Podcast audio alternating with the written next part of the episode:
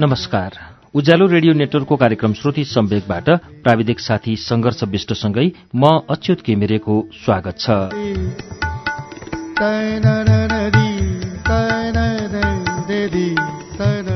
श्रुति सम्वेकको आजको श्रृङ्खलादेखि हामी एउटा नयाँ पुस्तक लिएर आइपुगेका छौं। लालटिनको उज्यालोमा सरस्वती गेवालीको पुस्तक। हामीले आजदेखि श्रुति सम्वेगमा केही हप्ता वाचन गर्ने पुस्तक हो। लालटिनको उज्यालोमा सरस्वती गेवालीको आत्मकथा हो। यसको पहिलो संस्करण दुई हजार चौहत्तर साल फागुनमा प्रकाशित भएको थियो भने दोस्रो दुई हजार चौहत्तर चैत तेस्रो संस्करण दुई हजार चौहत्तर साल साउन पचहत्तर साल साउन र चौथो संस्करण दुई हजार पचहत्तर साल पुसमा प्रकाशित भएको थियो। यो पुस्तक लालटिनको उज्यालोमालाई प्रकाशनमा ल्याएको छ अक्षर क्रिएसन्स नेपालले र यो पुस्तकको पछिल्लो पातोमा बाहिरपट्टि लेखिएको छ लालटिनको उज्यालोमा एउटा राजनीतिक कार्यकर्ताको कथा हो जसले एकातिर बुहार्तन अर्कोतिर जागिरका साथै पार्टी संगठन निर्माण गर्दै हिँडिन्। यो एउटी जागिरेको कथा हो जसले जीवनमा झण्डै एक दर्जन जागिर खाइन् तर राजनीतिक पूर्वाग्रहका कारण सधैँभरि अस्थायी नै रहेर रित्तो हात घर फर्किन्। यो एउटी श्रीमतीको कथा हो जसले श्रीमानको प्रगति सफलता र खुशीका लागि आफ्नो जागिर राजनीतिक जीवन र आफ्ना आकांक्षाहरू बिर्सिदिन्। यो पुस्तक यस्ती आमाको कथा हो जसले आफ्नो पहिलो सन्तानबाट अझैसम्म आमा भन्ने शब्द सुन्न पाएकी छैनन्। सरस्वती गेवालीको यस्तो पुस्तक लालटिनको उज्यालोमा आत्मकथा अब वाचन सुरु गर्छु पहिलो पृष्ठबाट।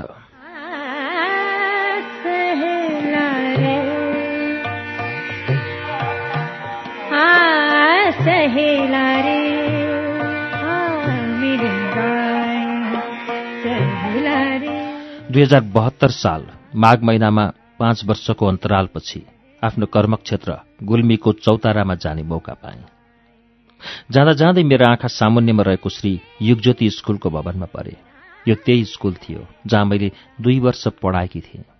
अकस्मात वर्षौं पुरानो खाटा बसेको घाउ कसैले उप्काएर दुखाइदिए जस्तै भयो। अनगिन्ती दुखाई वेदना र छटपटाहटका साथै दुःख सुख माया ममता र हार्दिकताका छालहरू मुटुमा उर्लिए। ती दिनका सम्झनाहरू मनमा सिनेमाका रिल घुमे चाहिँ घुमे। त्यसमध्ये पनि मलाई सबैभन्दा बढी याद आउने र सम्झँदा गर्वको अनुभूति हुने एउटा घटनाको सम्झना आजीवन मेरो मानसपटलमा आइरहने गर्छ।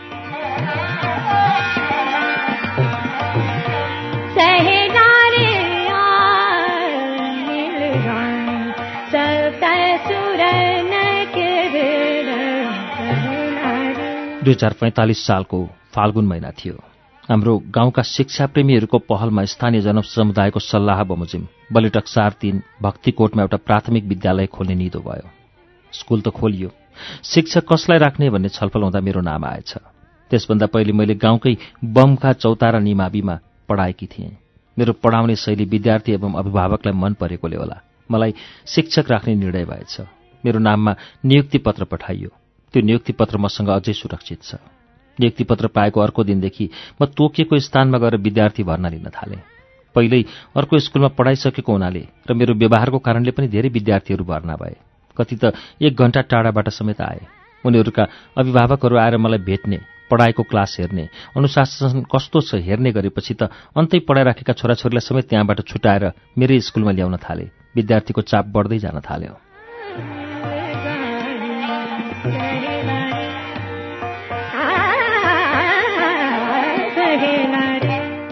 वर्षायाम आउन थाल्यो। बस्ने पढ्ने कोठा छैन छाना छैन हावाहुरीबाट ओत लाग्ने उपाय केही छैन। बच्चाहरू घर घरबाट गुन्द्री बोरा सुकुल बोकेर आउँछन्। बस्नका लागि त चौर छ तर ओतिन छाना छैन। पानी पर्न थाल्यो भने कहिले कसको घरमा कहिले कसको घरमा बच्चाहरू लिएर जानुपर्ने स्थिति रह्यो। यस्तो अवस्था देखेपछि सञ्चालक समितिले छलफल गरी एउटा टहरासम्म बनायो। बिरालो ठाउँ सिधा बस्न पनि नमिल्ने। अझ तीनवटा क्लास एउटै टहरमा पढाउनु पर्ने बाध्यता। त्यस्तो अवस्थामा पनि विद्यार्थी सङ्ख्या बढिरहेकै थियो र अभिभावकहरू निकै सन्तुष्ट रहेको स्पष्ट बुझिन्थ्यो। सबै केटाकेटी मलाई आफ्नो घर लैजान जोड गर्थे। कहिले आमाले बोलाउनु भएको छ भन्थे कहिले दिदीले लिएर आउनु भन्नुभएको छ भन्थे कहिले बाले लिएर आउनु भन्नुभएको छ भन्थे अनि आज मेरोमा जाउँ भन्दै कपडामा चुनिन्थे कुनै बालबालिका मलाई आफ्नो घरमा लान नपाएमा त्यहीँ लडीबुडी गर्थे। त्यसै कारण पनि त्यो विद्यालयमा म सबैको प्रिय मिस म्याडम होइन मिस थिएँ। अरू विद्यालयका भन्दा मेरा विद्यार्थी पढाइमा राम्रा थिए अनुशासन र सरसफाइमा राम्रा थिए। म पनि निकै सन्तुष्ट थिएँ। तर जहाँ पनि समाज विरोधीहरू आफू कहिले कोहीसँग मिल्न नसक्ने आफूलाई नै सम्पूर्ण ठान्ने र अरूको अस्तित्वलाई स्वीकार गर्न नसक्ने प्रवृत्तिका मान्छेहरू हुँदो रहेछन्। अझ आफूलाई बुद्धिजीवी भन्ने कतिपयहरू यस्तो स्वभावका हुँदो रहेछन्। त्यहीँ पनि केही मान्छेहरू भित्रभित्र मेरो कार्यको मेरो व्यवहार र गतिविधिका कारण ईर्ष्या र डाहाले जलिरहेका रहेछन्। न्यु खोजिरहेकाहरूले अनेकौं आरोप लगाए। अहिले सम्झदा पनि अचम्म लाग्छ। मैले एक दुई वा तीन क्लासमा पढ्ने ती कलिला बच्चाहरूलाई नेकपा मालेको राजनीति सिकाएँ रे। यस्तै अरू के के आरोप लगाए? किन लगाए? उनीहरू नै जानुन्।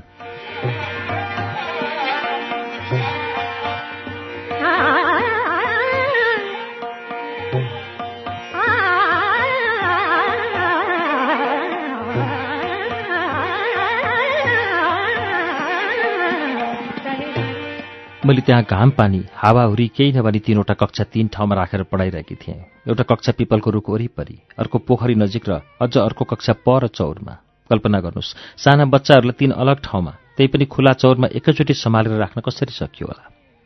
यस्तो अवस्था हुँदा पनि सञ्चालक समितिले स्कुल भवन बनाउने कुरामा ध्यान दिएन। मलाई महिनाको रु चार सय तलब दिएर राखिएको थियो। न त तलब राम्रो न त अरू कुनै सहयोगी शिक्षक। बिरामी पर्दा समेत सकि नसकी स्कुल जानुपर्ने बाध्यता। अझ त्यही तलब पनि समयमा नपाइने। माग्यो आज र भोलि गर्दै टार्ने। बाध्य भएर पसलबाट उधारो सामान ल्यायो। पसलेले पैसा डबल जोड्ने तलबै नबस्ने। चक डस्टर किन्न पैसा नपाइने। यी र यस्तै धेरै समस्या भोग्नु पर्यो। यस्तो हुँदै जाँदै थियो। दुई हजार सडचालिस सालको असारमा मेरो बच्चा जन्मियो। सुत्केरी बिदा पनि पाइएन। चौध दिनकी सुत्केरी। त्यस्तो डाँडाको छेडामा पिपलको बोटमुनि बच्चा राखेर काखमा केटाकेटी पढाएँ। मेरो रगत र पसिना बगेको त्यहाँका केही बुद्धिजीवी भनाउँदाले देखेनन्। दस महिनाको तलब पाएकी थिइनँ। दसैँको दिन बिहान म सञ्चालक समितिका अध्यक्षका घरमा तलब माग्न गएँ तर दिएनन्। रित्तो हात घर फर्किनु पर्यो। बुढ्यौली घर। आयस्रोतहरू केही थिएन। पर पाहुनाहरू जम्मा हुने बेला सञ्चालक समितिका व्यक्तिहरूले दसैँ जस्तो चाडको बेलामा मेरो पसिना र रगतको कमाई त्यति थोरै तलब समेत नदिएर मेरो कामको अपमान गरे। रित्तो हात घर जाँदा आमा बुबाको मन कति दुख्यो होला। त्यो बेला हामीसँग दसैँको टिका लाएर दक्षिणा दिने नगद पनि थिएन। अरूसँग सापट लिनु पर्यो।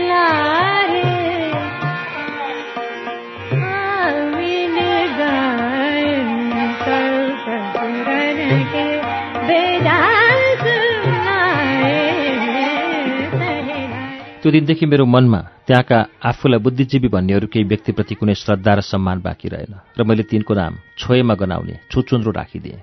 आफू त समाजमा राम्रो हुन सकेनन् नै। अरूलाई पनि राम्रो गरेको देखि छैनन्। म अलिकति विद्रोही भएर देखा पर्ने स्थिति सृजना हुँदै गयो। विद्यालय खोलियो। प्रत्येक वर्ष कक्षा थपिँदै तीन कक्षासम्म पुग्यो। अब आफू मात्र एक्लैले सबै हेर्न नसकिने भएपछि थप शिक्षकको दरबन्दी माग गर्नुपर्ने। कक्षा कोठा निर्माण गर्नुपर्ने र मेरो अहिलेसम्मको तलब पाउनुपर्ने जस्ता माग राखी बिहान सात बजेदेखि धर्ना सुरु गरे। काखमा बच्चा र हातमा बलेको लालटिन लिएर साँझ सात बजेसम्म केही पनि नबोलेर दिनभरि उभिएरै ती माग पूरा गराइ छाड्छु भन्ने सोचेर लालटिन बालेर मैले मौन आन्दोलन गरेँ। त्यो ठाउँ मूल बाटोको नजिक थियो। मानिसहरूको आइजाई भइरहन्थ्यो सबैले मेरो त्यस कार्यलाई निकै उत्सुक भएर निहालिरहेका थिए। मौन आन्दोलनको कुरा चारैतिर हावासरी फैलियो। त्यो घटनापछि सञ्चालक समितिका व्यक्तिहरूलाई बल्ल तातो लागेछ। लालटिनको उज्यालोले आँखा खुलेछ कार्य त्यस दिन साँझ बैठक बसेर अब के गर्ने भन्ने छलफल भएछ। त्यसपछि म चाहिँ विद्यार्थीलाई पाँच दिनको विदा दिएर घरमै बस्न थालेँ। त्यस्तो राम्रो उत्साहका साथ पढाइ भएको स्कुल अचानक बन्द भएपछि अभिभावक चिन्तित हुनु स्वाभाविकै थियो। उनीहरूले सञ्चालक समितिकै दोष भएको ठहर गरेपछि मलाई बोलाएर ल्याउने भनेर दुईजनाले लिन पठाएछन्।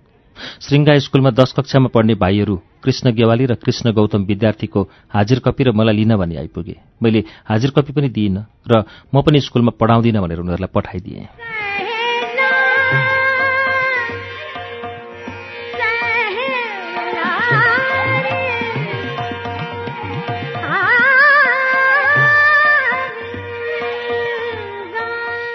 सञ्चालक समिति मसँग अझै आगो भएछ। त्यसपछि मेरो विरुद्ध के के अफवाह फैलाउन सकिन्छ अरूलाई के जवाफ दिने मलाई कसरी नराम्रो गराउने त्यो कुरा अन्त कसरी प्रचार गर्ने भन्ने योजना बनाएछन्। त्यस्तो योजनाका साथ रानीवास स्कुलमा पढाउने एउटा शिक्षक र अर्का त्यस्तै छुचुन्द्री बुद्धिजीवी निकै सक्रियताका साथ लागेछन्। यथार्थ के हो? समस्या के हो? समाधान के हो? त्यो कसैले बुझ्ने कोसिससम्म गरेन। आखिर मैले पटक पटक स्कुलको अवस्थाको बारेमा सञ्चालक समितिलाई जानकारी गराएकी थिएँ। तपाईँहरू स्कुलका बारेमा सोच्नु भएन भने कुनै दिन म लालटिन बालेर विरोध गर्नेछु भन्ने चेतावनी दिएकै थिएँ। त्यो पनि भेटेरै। त्यति बेला उनीहरूले भनेका थिए हुन्छ तपाईँलाई जे मन लाग्छ गर्नुहोस्। मैले बाध्य भएर सबैका आँखा खोल्न समाजको आँखामा उज्यालो खोज्न दिउँसै लालटिन बाले।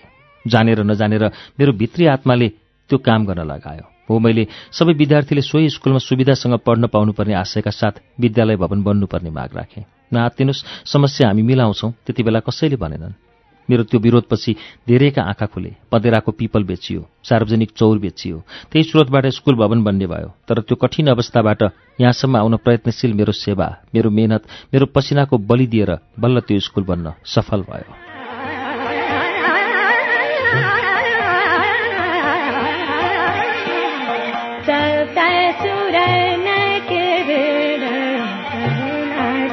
आज पनि म धेरै ठाउँमा त्यो लालटिन घटनासँग जोडिन पुग्छु।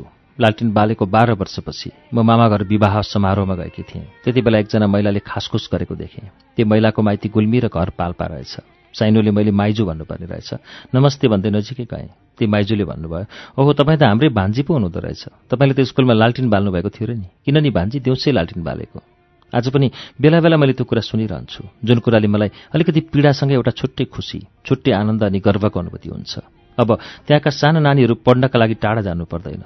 मैले आफू छोरी भएका कारण र स्कुल पनि टाढा भएका कारण समयमा पढ्न पाइनँ। मामा घर नजिकै स्कुल खुलेपछि चौध वर्षको उमेरमा बल्ल एक कक्षामा भर्ना भएँ। तर अब त्यस गाउँका नानीहरूले मैले जस्तो पीडा भोग्नु पर्दैन। दैलोमै शिक्षाको उज्यालो लिन पाउँछन्।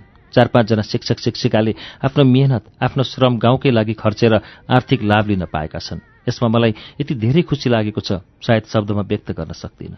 अझ पनि मेरो सम्झनाको चौतारीमा त्यति बेलाका कलिला अबोध निश्चल मेरा प्रिय विद्यार्थीहरूको अनुहार चलचली नाच्छ त्यही लालटिनको उज्यालोमा देखिएको सानो गोरेटो नै पो मेरो जीवनको मूल बाटो थियो कि? प्यारा विद्यार्थीहरू ठूला भएपछि तिमीहरूकै प्रिय मिसले लालटिन बाल्नुको अर्थ खोजे है। मेरो तितो मिठो अतीतलाई तिमीहरूकै हातमा सुम्पिन्छु। प्रिय युगज्योति स्कुल नयाँ युगको ज्योति दिएर अगाडि बढ्दै जाऊ मेरो यही छ सधैँ शुभकामना तिमीलाई र मलाई हर अप्ठ्यारामा साथ र सहयोग दिने मेरा गाउँका प्यारा अभिभावक र विद्यार्थी भाइ बहिनीहरूलाई पनि.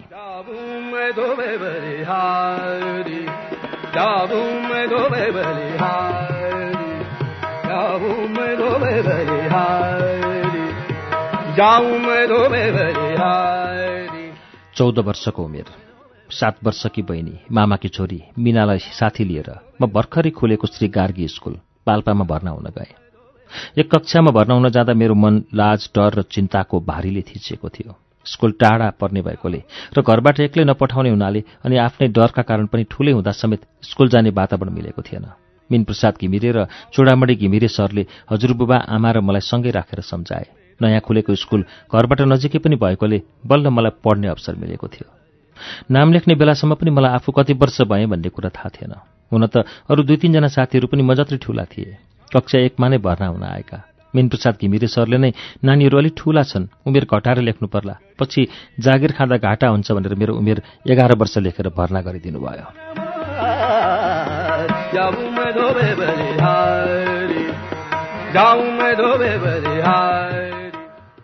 हाम्रो दिदीबहिनी एक दिन नबिराई हामी स्कुल जान लाग्यौँ।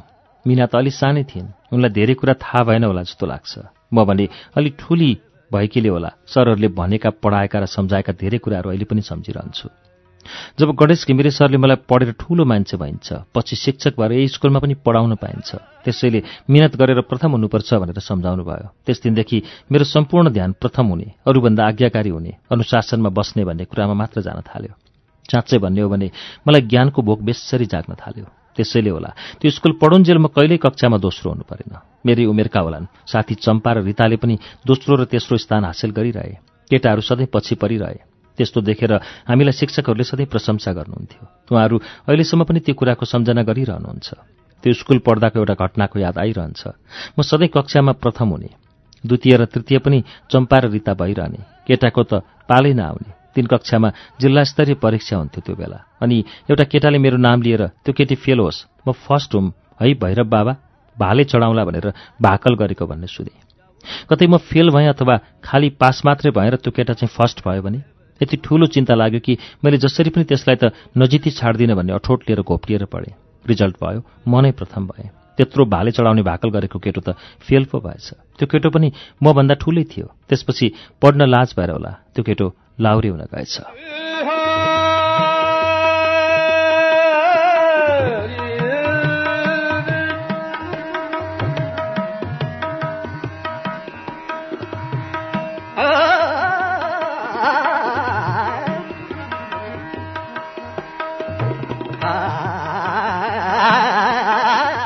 अब मिना र म कक्षा चारमा पढ्न भैरवस्थान जाने योजना बन्यो। अचल सम्पत्ति जति भए पनि त्यति बेला नगद पैसाको अभावै हुन्थ्यो। त्यहाँ भर्ना हुन जम्मा पाँच रुपियाँ लाग्थ्यो। दुईटीलाई चाहिने दस रुपियाँ मैले हजुरआमासँग मागेँ। मामासँग अलिक डर लाग्थ्यो। मलाई त्यति बेला सबभन्दा ठूलो पेसा शिक्षक नै हो जस्तो लाग्थ्यो। शिक्षकलाई सम्मान आदर र सत्कार गरेको देख्दा भविष्यमा म शिक्षक नै बन्छु भन्ने कल्पना गर्थेँ अनि जहाँ पढेँ म त्यही स्कुलमा पढाउँछु जस्तो पनि लाग्थ्यो। हामी बडो उत्साहका साथ भैरविस्तानको भैरव जनता माविमा कक्षा चारमा भर्ना हुन गयौँ। तिलक सरले सजिलै भर्ना गरिदिनु भयो त्यही स्कुलमा मावि स्तरमा नेपाली पढाउने मेरो सानो बुबाले त पनि पढ्न आए कि भनेर सोध्नुभयो। व्यङ्ग्य गरेको हो कि आश्चर्य व्यक्त गरेको थाहा पाइनँ तर मेरो उत्साहमा धक्का चाहिँ लाग्यो। फेरि एकचोटि हजुरआमाले भनेको सम्झे जति पढे पनि पोइको घर जानै पर्छ। नढाँटेर भन्दा त्यो पोइ कस्तो हुन्छ त्यसलाई के भन्ने हो थाहा पनि थिएन। तर त्यससँग साह्रै नराम्रो रिस उठ्यो। जब पढ्ने कुरा आउँछ बिचैमा त्यही पोइ शब्दले सताउन थाल्यो। उमेरका हिसाबले त्यो बेलासम्म त उसको बारेमा अलिअलि कल्पनाहरू जानकारीहरू हुनुपर्ने हो तर त्यस्तो केही थिएन। मात्र कल्पना गरे सके विवाह नै नहोस् भइहालेमा पनि मेरो पोइ समेत मास्टरै होस् त्यो स्कुल जान सटरपटर गरोस् म पनि मास्टर नै भएर जान पाऊँ।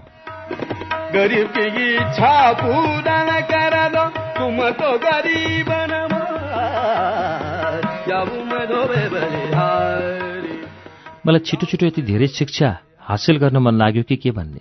मसँगैको साथी त्यति बेला आठ नौ कक्षामा पुगिसकेका थिए। उनीहरूलाई कसरी भेट्टाउँ भन्ने भावना मनमा आइरह्यो। भैरविस्थानमा जम्मा चालिस दिन जति मात्र पढ्ने मौका पाएँ। म मामा घरमा बसेर पुलपुलिएर पालिएकी धेरै व्यावहारिक ज्ञान हासिल गर्न नसके पनि त्यस अवधिमा मैले केही कुरा सिक्ने मौका भने अवश्य पाएँ। हाम्रा हजुरबुबा धेरै असल र सबैका मानेका मान्छे हुनुहुन्थ्यो। म सानै हुँदा मामा घरमा नेताहरूको घरमा जस्तो धेरै र ठूला मानिसहरूदेखि लिएर गरिब दुखी मानिसहरूको घुइँचो लाग्थ्यो। अझ तीज दसैँ तिहार जस्ता चाडपर्वमा यति धेरै कोसेली हुन्थ्यो कि कुरै नगरौँ। हजुरबुबाका केही कुराहरू सम्झँदा अहिले लाग्छ उहाँलाई राजनीतिका धेरै कुराहरू थाहा थियो। उहाँले मेरा दुईचोटि बाती दिँदै भन्नुहुन्थ्यो नानी तिम्रो कपाल चिनिया महिलाहरूको जस्तो छ। तिम्रो खुट्टा पनि त्यस्तै छ। तिमी त नेता बन्छौ कि क्या हो? त्यसैमा हजुरआमा थप्नुहुन्थ्यो। नेता बन्न त अलिक टन्न खानुपर्छ। बलियो बाङ्गो भएर पो नेता हुन्छ। त्यसै हुन्छ नेता। जुरेलीले जति खाना खान्छे के नेता? हजुरबुबाको मुखबाटै मैले चिनिया महिलाहरूलाई जन्मिने बित्तिकै पाइताला ठुला हुन नदिन र आफ्नो शरीर धान्न नसकुन् बाहिर नजाउन् भनेर फलामका जुत्ता लगाइदिन्थे अरे भन्ने सुने। त्यसैले पनि हजुरबा आमा विभिन्न देशका बारेमा जानकारी थियो जस्तो लाग्छ। हजुरबुबाबाटै मैले धेरै धार्मिक कथाहरू सुन्ने अवसर पाएँ। त्यसबाट सिक्न सकिने केही कुराहरू अझै ताजा छन्। तर जति धार्मिक परिवारको भए पनि सानातिना कुराले पनि मानिसको मनमा धर्मप्रतिको आस्था या विश्वासमा परिवर्तन हुने रहेछ। पहिले म जसरी पनि पढेर केही गर्छु समाजलाई देखाउँछु त्यसैले विवाह नहोस् है भगवान् भनेर बिहानभरि भगवान्को फोटो अगाडि हात जोड्थेँ। कहिले स्वस्तानीको किताब ढोकेर मेरो पढाइ पुरा होस् मास्टरनी बन्न पाम भन्दै मनमा नै प्रार्थना गर्थेँ। तर मेरो पढ्ने चाहँदा हुँदाहुँदै कुल गराना भन्दै मलाई विवाहको लागि माग्न र हेर्न आउन थाले। प्रार्थना गर्दा गर्दै पनि मेरो प्रार्थना कसैले नसुने जस्तो लाग्न थाल्यो। त्यसैले मामाघर बस्दाबाटै मलाई धार्मिक कुराप्रति बिस्तारै विश्वास घट्दै जान थाल्यो।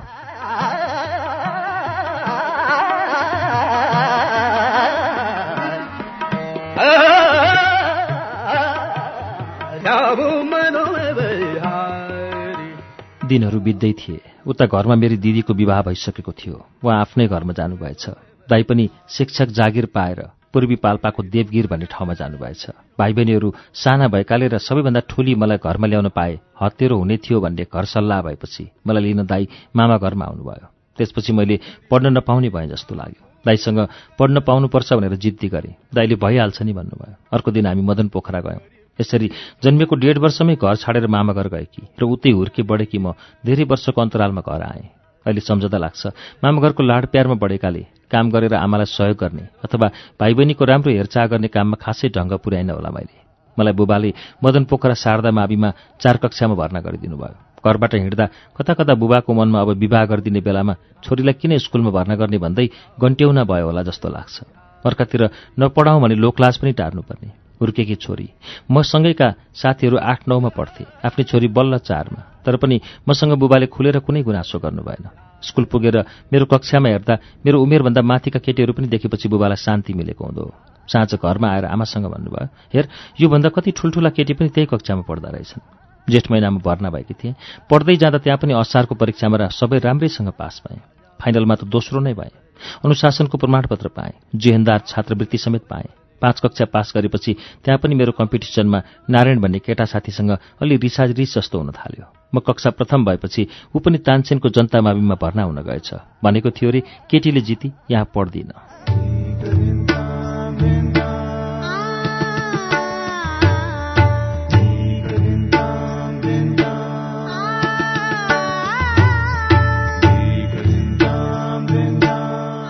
श्रुति सम्वेगमा हामी सरस्वती गेवालीको आत्मकथा लालटिनको उज्यालोमा सुनिरहेका छौं। अब यसको बाँकी अंश वाचन केही बेरमा लिएर आउनेछु। उज्यालो सुन्दै गर्नुहोला।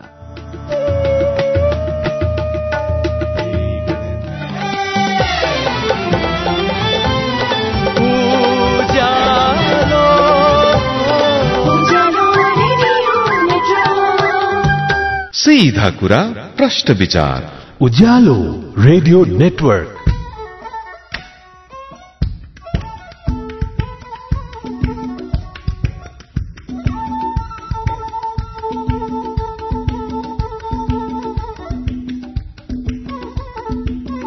कार्यक्रम श्रुति सम्वेकमा तपाईँलाई फेरि स्वागत छ। श्रुति सम्वेक तपाईँ उज्यालो रेडियो नेटवर्क काठमाडौँमा नब्बे मेगाहरसँगै देशभरिका विभिन्न रेडियो स्टेशनबाट एकैसाथ सुनिरहनु भएको छ। श्रुति सम्वेकमा हामी सरस्वती गेवालीको आत्मकथा लालटिनको उज्यालोमा वाचन गरिरहेका छौं। अब यसको बाँकी अंश वाचन सुनौ।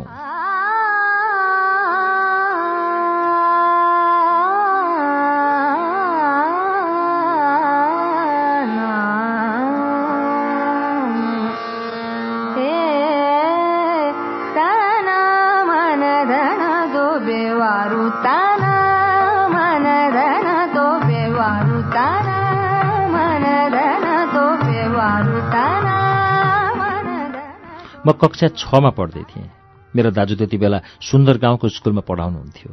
एक रात सपना देखेँ दाजु अगाडि हिँडिरहनु भएको थियो। बहिनीहरू शारदा नारायणी र सीता सँगसँगै हिँड्दा हिँड्दै म चाहिँ पछि परेछु। त्यही बेला दाजुले सुटुक्क सरू आज तिमीलाई हेर्न केटा आउँदैछ भन्नुभयो र छिटो छिटो अगाडि जानुभयो। म झसङ्ग हुँदै उठेँ। म एकदम आत्तिएकी थिएँ। विवाह भयो भने पढ्न पाउँदिनँ र मास्टर नै हुन पाउँदिनँ भन्ने पिर लाग्यो। फेरि जेसुकै सपना त हो नि भनेर चुप लागे। तर पनि मनमा कल्याङ मल्याङ भइरह्यो। स्कुल जाउँ केटा हेर्न आउला कि भन्ने डर? नजाउँ पढाइ छुट्ला भन्ने डर। दोधार मन लिएर स्कुल गएँ। पढाइ नभएको मौका छोपेर बेला बेलामा चौपारीतिर पनि ध्यान दिन थालेँ। खुट्टा लग लग काँपे जस्तो मुटु ढुक्क फुले जस्तो रिङ्गटा चले जस्तो कति बेला दिशा जाउँ जस्तो कति बेला पिसाब जाउँ जस्तो भइरह्यो। जति नै गरे पनि त्यस दिन पढाइमा ध्यान गएन। त्यस दिन पाँच पिरियडपछि पढाइ भएन। बाहिर निस्केँ। चौपारीतिर नचिनेको कोही पनि मानिस देखा परेन। आज त बचियो भन्ने लाग्यो।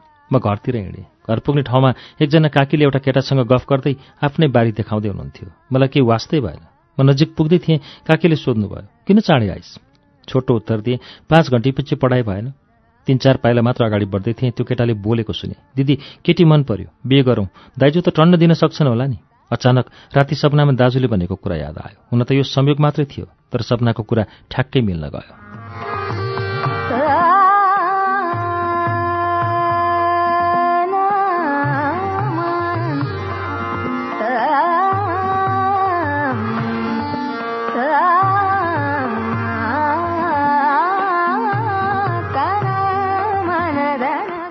दिक्क लाग्यो। मरौँ कि भागौँ? कहाँ जाउँ के गरौँ? कुनै सोच्ने उपाय भएन। पढ्न नपाउने कुराले नै सबैभन्दा दुःखी भएँ। म घर जान सकिनँ। सरासर गङ्गा दिदीको पढ्ने कोठामा गएँ। उहाँ एसएलसीको तयारीमा हुनुहुन्थ्यो। मैले पनि पढाइ र उमेरको हिसाबले गङ्गा दिदीसँगै एसएलसी दिनुपर्ने थियो। तर मैले त बल्ल स्कुल जाने वातावरण पाएकी थिएँ। म हतारिँदै आएको देखेर उहाँले सोध्नुभयो के भयो? किन आत्तिएको? दिदी हाम्रो घर के गर्दैछन्? म एकै सासमा कराएँ। दिदीले पनि निराश हुँदै भन्नुभयो तिम्रो विवाह हुँदैछ पर्सि टिको लगाउने निदो भयो अरे लालपाटी गएर। म निकै आक्रोशित हुँदै घर फर्केँ। न आमाको माया लाग्यो न अरूको। आमाले बारीमा तोरी गोड्दै गरेको देखेँ। मलाई केही काम गर्न मन लागेन। मैले काम गरेर पो के भयो? आखिर मभन्दा ठुला केटी पनि त पढिरहेका छन्। मेरो अहिले विवाह गरिदिनुपर्ने के कारण थियो र? सानो हुँदा पढे पनि पोइका घर जानुपर्ने डरले पढ्न मानिन। जब पढाइको महत्त्व बुझेँ पढाइलाई नै सम्पूर्ण ठानेर पढ्न थालेँ। पढ्न थालेदेखि सधैँ फर्स्ट हुँदै आएकी छु। यस्तै तर्क गर्दै एकछिन चुपचाप बसेँ। फेरि के के कुरा सम्झेर भक्कानो छुटेर आयो। सकुन्जेल रोएँ। आमाले सबै हेरिरहनु भएको थियो। आमा पनि अब यसले थाहा पाइछ। विवाह गर्न नमान्ने पो हो कि भन्ने चिन्तामा पर्नुभयो सायद। विवाह नगरे बुढी कन्या बस त आमा पनि बेसरी रुनुभयो। त्यो बेलाको आमाको अनुहार आज तेत्तिस वर्ष पछि पनि झलझली सम्झिरहेकी छु। ठुली आमाको पनि घर नजिकै थियो। दिउँसो केटा आएको कुरा के भयो? अब के के गर्नुपर्छ सान्नानी भन्दै आँगनमा उभिनु भयो आमाले पनि त्यहीँ आएर सोध्नुभयो। दिदी छोरी दिने भइयो। घिउ कति छ त्यता? आँगनमा धान सुकाएकै थियो। कपडा फेर्न माथि बैठक गएकी थिएँ। सबै कुरा ध्यानपूर्वक सुनिरहेँ। लाग्यो अब मेरो विवाह हुने नै भयो। तैपनि दाजु स्कुलबाट आएपछि सबै कुरा भन्छु। मेरो पढेर केही गर्ने चाहना र धोको सुनाउँछु। के भन्नुहुन्छ? त्यसपछि मात्रै अरू सोचौँला भन्ने लाग्यो। अलि हलुका महसुस गरी तल झारेँ। आमाले बहिनीसँग चामल पिस्दै हुनुहुन्थ्यो। मलाई रोटी बनाउनु अराउनु भयो। म त रोएको रोए भएँ आँसु रियाल सिँगान केही थामिएन। रोटी पकाउन नसकेर फेरि बैठकमा गएर सुतेँ। त्यस दिन साँझ खाना पनि खाइन रोएँ मात्रै।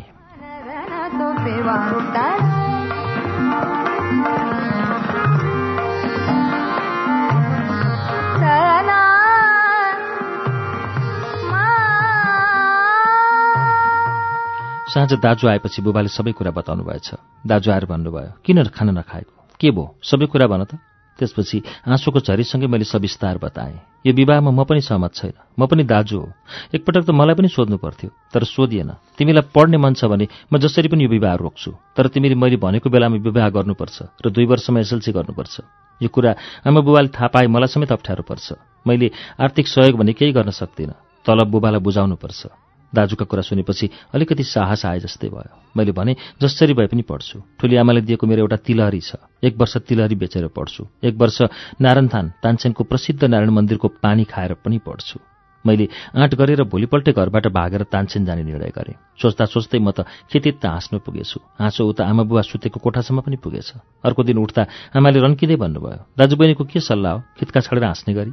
केही होइन। म स्वाभाविक जस्तै भएँ। मन आशा भरोसा र उमङ्गले प्रफुल्ल थियो। तर भविष्य कस्तो होला र म के हुँला? मनमा अन्यल र चिन्ता पनि व्याप्त थियो। तानसेन गएपछि कहाँ बस्ने? कसरी आफू सुरक्षित भएर पढ्ने? केही टुङ्गो थिएन। साँच्चै व्यावहारिक जीवनको सुरुवात हुँदै थियो। मेरो जीवनको एउटा परीक्षाकै घडी थियो त्यो क्षण।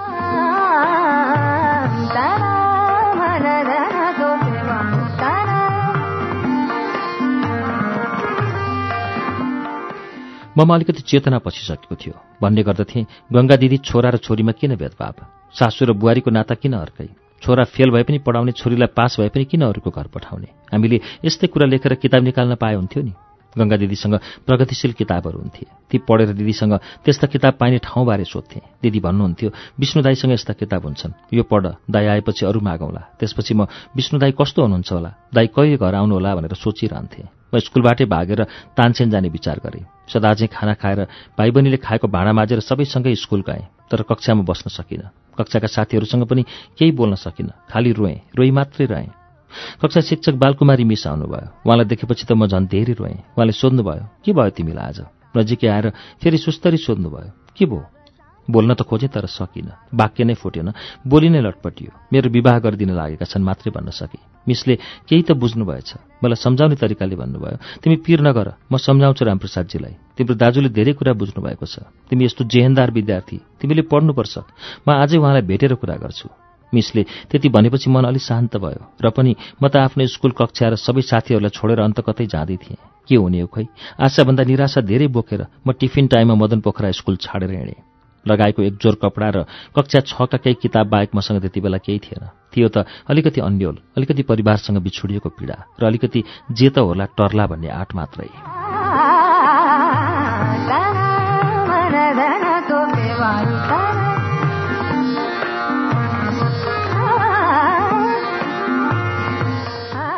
विष्णु प्रभातको श्रीमती लक्ष्मी भाउजूसँग मेरो त्यति बेलासम्म दुई पटक मात्र दुई तीन पटक मात्र भेट भएको थियो। एकपटकको भेटमा उहाँले भन्नुभएको थियो जसरी पनि पढ्नुपर्छ। त्यहाँ पढ्न नपाए आउनु यतै बसेर पढौँला त्यही कुरालाई आधार बनाएर म त्यो दिन भाउजू बसेको नारायण कोठामा जाने विचार गरेँ। म तानसेनमा भाउजूको कोठामा पुगेँ। भाउजू कोठामा हुनुहुन्थेन। उहाँ कुनै कामले बाहिर गएको कुरा त्यहाँ बस्ने मान्छेहरूले बताए। म एकछिन अलमलमा परेँ। यिनीहरूलाई त पक्कै पनि विष्णु दाईको बारेमा थाहा होला। त्यति बेलासम्म मैले दाईलाई चिनेकी थिएन। म मामा घरमा बस्ने र दाई भूमिगत भएर तत्कालीन नेकपा माले पार्टीको राजनीति गर्ने। त्यसकारण हाम्रो चिन्जान थिएन। भाउजूलाई नदेखेपछि मेरो मुख त्यसै निन्याउरो भयो। अब के गरौँ भन्ने दोधार भयो। ती व्यक्तिहरू पार्टी कार्यकर्ता रहेछन्। पछि मात्रै थाहा भयो। मलाई त्यत्तिकै बसिरहेको देखेर उनीहरूलाई पनि असजिलो लागेछ। जसले पोल खोल्चे भन्ने लागेर हो कि के हो उठेर हिँड्ने तर्खर गर्न थाले। एकजनाले मेरो नाम सोधे। मैले आफूलाई विष्णु दाईकी बहिनी भनेर चिनाएपछि उहाँ सन्चै हुनुहुन्छ ठिकै छ। ल त अहिले हामी जान्छौँ। उहाँ चाहिँ एकछिन यहीँ बस्नुहुन्छ। एकजना पाको मान्छेले अर्को साथीलाई देखाउँदै भने। धेरै पछि थाहा पाएँ ती पाका व्यक्ति सिद्धिनाथ केवाली हुनुहुँदो रहेछ। भने बस्नुहुन्छ भनिएका व्यक्ति नै विष्णु पौडेल हुनुहुँदो रहेछ। त्यस दिन त्यहाँ उहाँहरूसित गोपाल चाक्य र लक्ष्मण घिमिरे पनि हुनुहुँदो रहेछ। सबै भूमिगत कार्यकर्ता सिद्धिनाथ लुम्बिनी अञ्चलकै पाको नेता सुरुमा प्रजा परिषदबाट राजनीति गरेर छब्बिस सालदेखि भूमिगत हुनुभएका व्यक्तिहरू विष्णु पौडेल भैरवा जेल तोडेर भागेका युवा नेता प्रहरीले छापछाप्ती खोजेको मान्छे गोपाल चाक्य नखोजेल तोडेर भागेका मालेका केन्द्रीय स्तरका नेता अनि लक्ष्मण घिमिरे पनि पूर्णकालीन कार्यकर्ता। त्यस दिन त मैले मेसो पाइनँ। तर पछि यी सबै कुरा थाहा पाएँ। मलाई अझै पनि त्यो दिनको याद आउँदा गर्व महसुस हुन्छ। हो त्यसै दिन मेरो मालय पार्टीसँग आकस्मिक ढङ्गले सम्पर्क भएको थियो।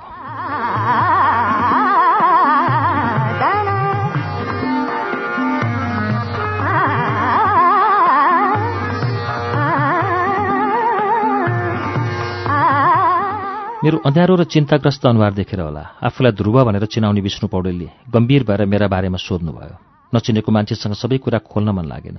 पढ्नका लागि घरबाट भागेर आएको कुरा मात्रै बताएँ। बहिनी तपाईँ रामप्रसादजीको बहिनी हुनुहुँदो रहेछ। तपाईँको दाजु हाम्रो असल साथी हुनुहुन्छ। म उहाँलाई राम्ररी सम्झाउँछु। तपाईँ जुन उद्देश्यका साथ यहाँ आउनुभएको छ त्यो पूरा गर्न पाउनुपर्छ।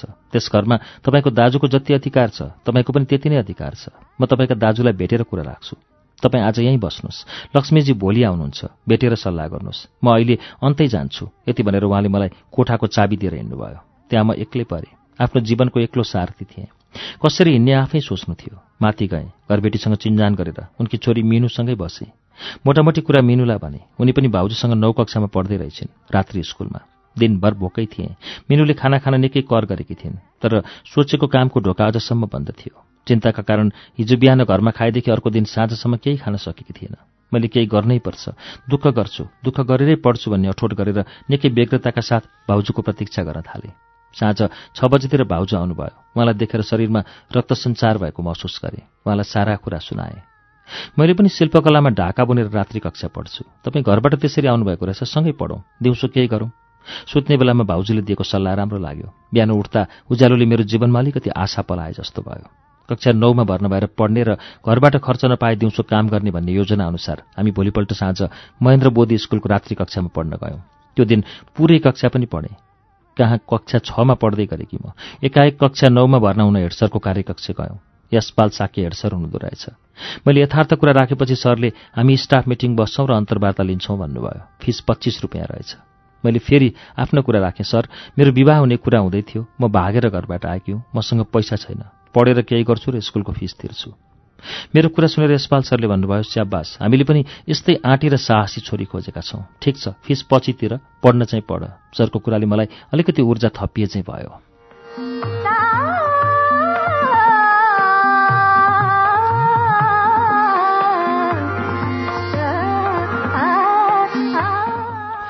पढ्न थालेँ।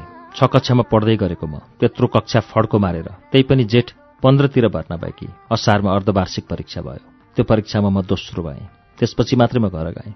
बुबासँग बाटैमा भेट भयो ढोक गरेँ तर नदेखे जस्तो गर्नुभयो। बुबा निकै मलिनु र चिन्तित पनि देखिनुहुन्थ्यो। घर गएपछि पनि ठिकै जस्तो भयो। मलाई सहजै जस्तो लाग्यो। बुबाले सोध्नुभयो कहाँ बसेकी छस्? कतिमा पढ्ने हो? मैले छोटो उत्तर दिएँ भाउजूसँग बसेर उहाँसँगै कक्षा नौमा पढ्दैछु। बुबाले फेरि सोध्नुभयो जाँच भयो? भयो। के भइस् त? फेरि सोध्नुभयो अहिले त दोस्रो भएँ। खुसी पोखेँ अनि लामो सास फेरेर बुबाले खिन्न जस्तो भएर भन्नुभयो फर्स्ट पनि होइन।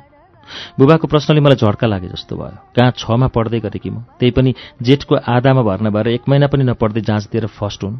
एक मनले त बुबालाई मुख परेको जवाफ दिउँ कि चाहिँ लाग्यो। तर चुप लागे। बुबासँग धेरै नबसेको भएर होला। अझै पनि मलाई उहाँसँग अलिक धक लागेर आउँछ। त्यति बेला पनि उहाँहरू भन्नुहुन्थ्यो अरे जहिले घर आउँछ त्यति बेलै बिहे गरिदिने। तर त्यस्तो भएन। दाइले सम्झाउनु भएर हो कि?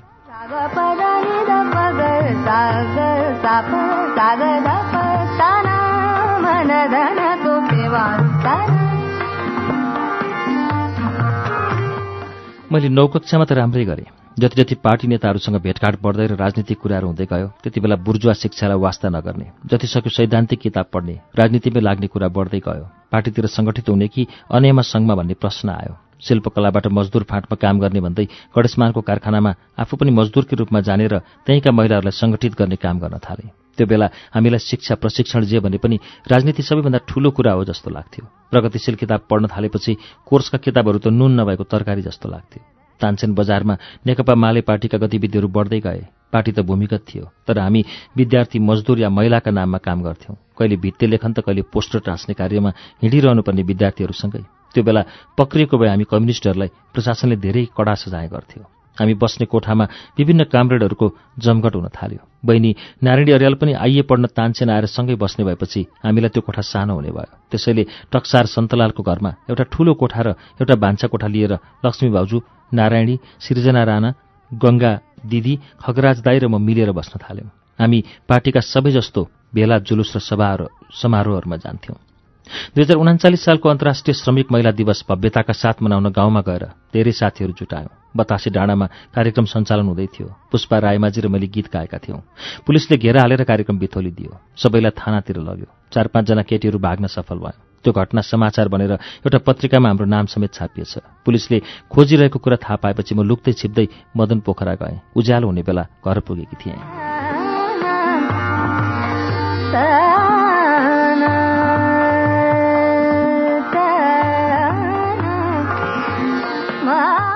दाजुले ढोका खोल्नुभयो। माथि आँटीमा जाँदा त आमा मेरै कुरा गरेर रोइरहनु भएको र बुबाले सम्झाउँदै गरेको सुने। आमा रोएको सुन्दा मलाई साह्रै पीडा महसुस भयो। मैले गल्ती गरेँ कि जस्तो लाग्यो। मलाई सुनाउने गरी बुबाले आमासँग भनिरहनु भयो हाम्रो घरको भात उम्लेको। यसलाई माडीको चामल र दुध भात पचेन। खान नपाउनेले पो यस्तो गर्छन्। यिनलाई त बसी बसी खान लाउन पाएर बढी भयो। भइगयो नकरा सुत। जे जे मन लाग्यो गरून्। दाजु पनि उस्तै। रातभरि मिटिङमा हिँड्ने बहिनी पनि उस्तै। थाहा नदिकन तानसेन गएकी थिएँ। तर पछि कहिलेकाहीँ घरबाट खर्च दिनुहुन्थ्यो। त्यो घटनापछि त खर्च मागेर पढ्न पनि अप्ठ्यारो लाग्न थाल्यो। दिउँसो गणेशमानको कारखानामा ढाका बुन्ने काम गर्न थाले। साउली नदेख्दा राजनीतिका कुरा अगाडि बढाउने। विभिन्न तानहरूमा गएर महिला साथीहरूलाई हाम्रो गतिविधिको बारेमा कुरा गर्ने क्रम अगाडि बढाएँ। यसै क्रममा कावासोतीकी मिना पुनसँग भेट भयो। गीता बिक पनि त्यहीँ थिइन्। दिलमाया गहतराज श्याम गहतराज श्याम रसाइली लक्ष्मी भाउजू र म लगायत साथीहरूको कमिटी थियो। कमिटीले कामको जिम्मेवारी तोकेको थियो। त्यही अनुसार काममा लाग्थ्यौँ। राजनीतिक सक्रियता बढेपछि ढाका बुनेको रकमले बाँच्न गाह्रो हुन थाल्यो। घरबाट आमाले दिएको चामलले पन्ध्र दिन मात्र हुने। साथीहरूको भिड बढ्न थालेपछि हामीलाई खर्च चलाउन मुस्किल पर्दै गयो। बिचबिचमा भाउजूको माइतीबाट आएको अन्नपातले काम चलायौँ। मसँग कोठा भाडा तिर्न नगद हुँदैन थियो। कहिलेकाहीँ दाजुले दस पन्ध्र रुपियाँ दिनुहुन्थ्यो। बुबासँग माग्न डर लाग्ने। लगाउने कपडा एकदमै थोरै सधैँ एउटै लाउनुपर्ने। कपडा धोएको दिन कतै जान नमिल्ने। पाहुना नभएको बेला भाउजू र मैले थोरै चामलमा अलिकति आलु र धेरै पानी हालेर खान्थ्यौँ। तर यी कुनै कुरा आमा बुबा र दाजुलाई बताइन।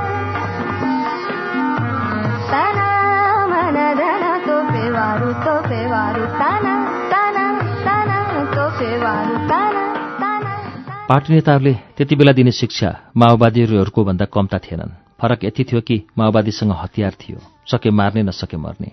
हामीसँग त रित्ता हातहरू मात्र थिए। आदर्श थियो। जोस जाँगर उत्साह लगनशीलता अनुशासन राम्रो थियो। हाम्रो काम नै जनतासँग विचार आदान प्रदान गरेर दुःख साटासाट गरेर व्यवहारबाट उनीहरूको मन जितेर आफ्नो विचार प्रस्तुत गर्नु थियो। उनीहरूको विश्वास जितेर मनमा भिजेर मात्र सङ्गठनमा ल्याउनु थियो।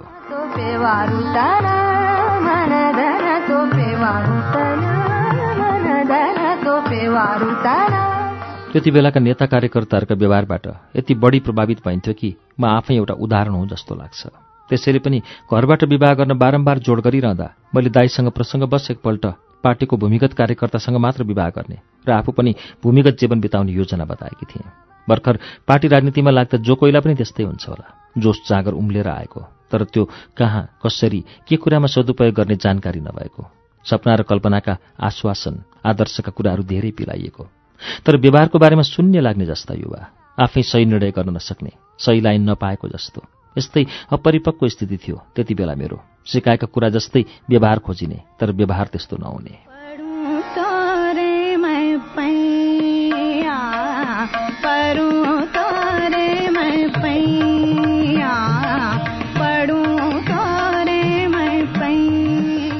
मैले दुई हजार चालिस सालमा एसएलसी दिएँ।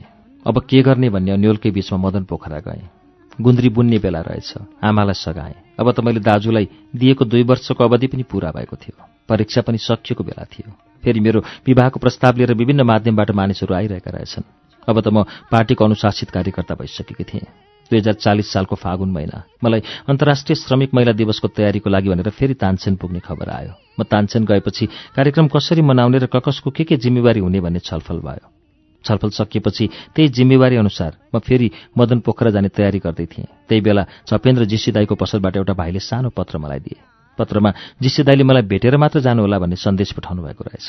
खबर अनुसार दाईको पुस्तक पसलमा गएँ। उहाँले मलाई बैङ्क रोडभन्दा अलिक तल एउटा कोठामा छाडेर फर्काउनु